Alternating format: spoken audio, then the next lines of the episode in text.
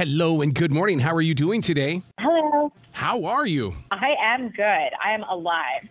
Man, I'll tell you, I, have been waiting to talk with you for the longest time because I've been with you through Aru Shah. So, I mean, it's like, oh, come on. If yes, I want to talk to her again. Oh, I'm so glad. I'm so glad. Thank you.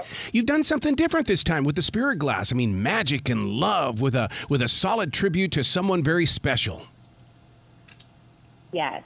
Yeah. I mean, it was it was a, a, story that was a long time coming. And, you know, after writing series for so long, I really wanted to write something that was self contained and, um, and quiet in comparison. To, to re, basically remap your writing skills, I mean, what did you have to do on this particular story?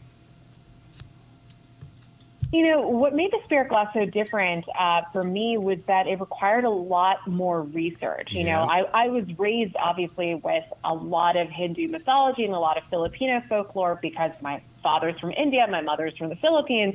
But what made this story so different, um, and it's interesting, is what I keep coming back to, is how colonialism vastly treated these two places very differently.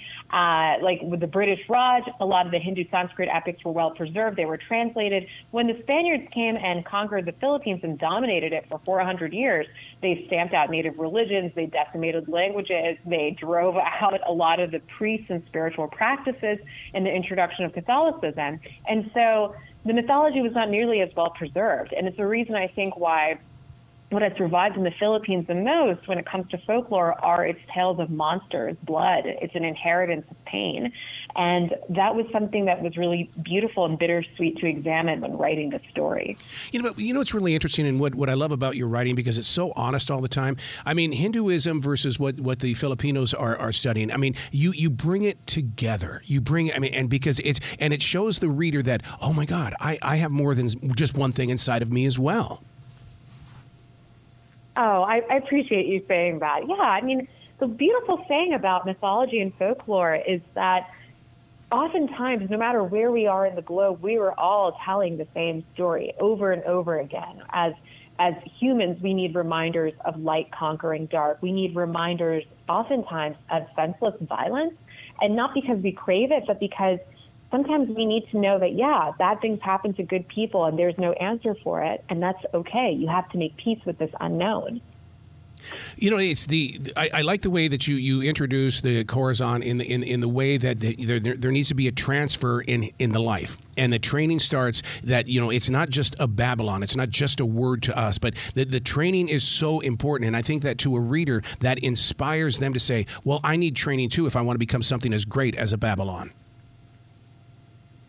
Oh yeah, absolutely. I mean, that idea that nothing nothing worth doing comes easily to us. Like mm-hmm. you know, consider your own story of how you are. You you are a storyteller. You are recording people's you know tales, but also you're able to get answers out of them that maybe they wouldn't necessarily want to part with. That is a skill. That's a magic. It's a craft, and it's one that's honed, I'm sure, over many many years.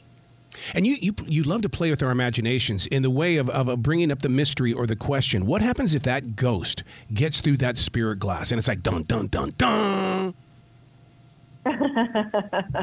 yeah, I mean, so Corazon has a spirit key, and it's what allows her to see the ghosts of her parents every Sunday. Mm-hmm. And it's the reason why she's so desperate for her powers to mature so that she can hopefully bring them back from the dead what happens when you're playing with an antagonist like a big scary ghost is that even our villains, even the people that we that have hurt us in life have their own perspective. And we do need to honor that. We need to always be curious about other people's histories, about what's happened to them, how violence perpetuates the violence.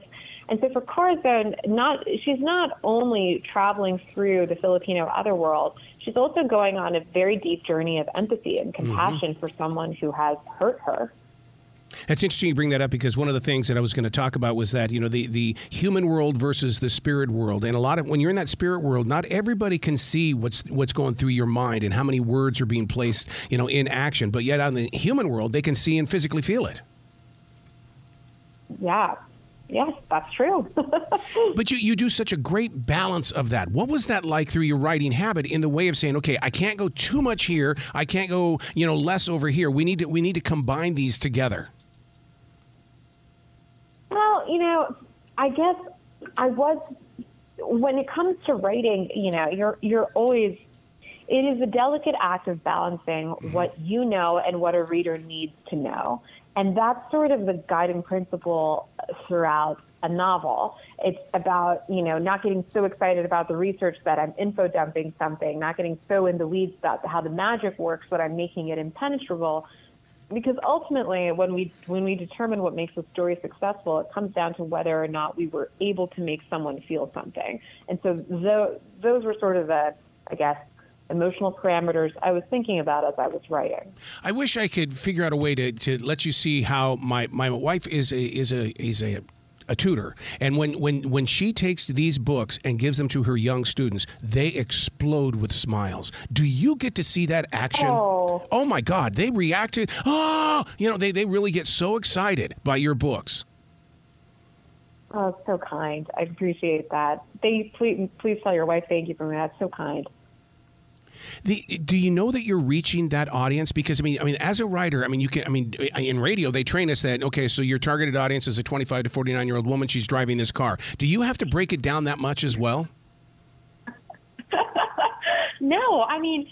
I guess in a rather selfish way, I, I'm always writing for myself. I'm, I'm writing for a younger version of myself, or I'm writing for the the the version of myself that needed these stories. Um, and writing from a place of delight. So I'm not actively thinking about like a marketing audience or where a book okay. is going to live um, on a shelf. That's, but I sometimes wish I did.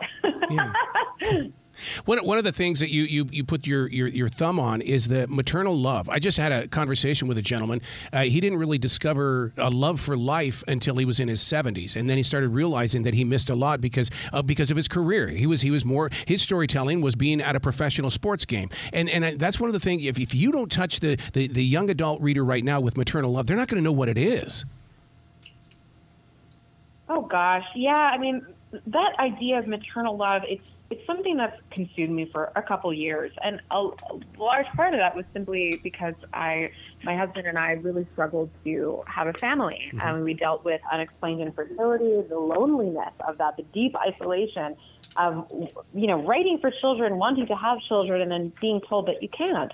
And um, when we, when when we finally welcomed our daughter, uh, thanks to IVF and many, many generous and compassionate physicians I remember that the the feeling that I had most when I held her for the first time it was love, yes, but most of all it was fear. And I think that that's really what defines parental love.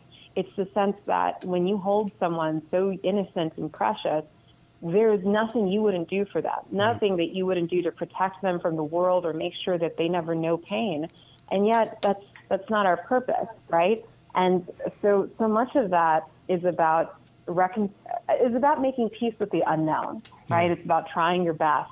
It's about enjoying life, knowing that at any point something terrible could happen, but that doesn't make it any less worth living. Oh my God, I love talking with you. I can't wait to your next book because we're going to get to talk again.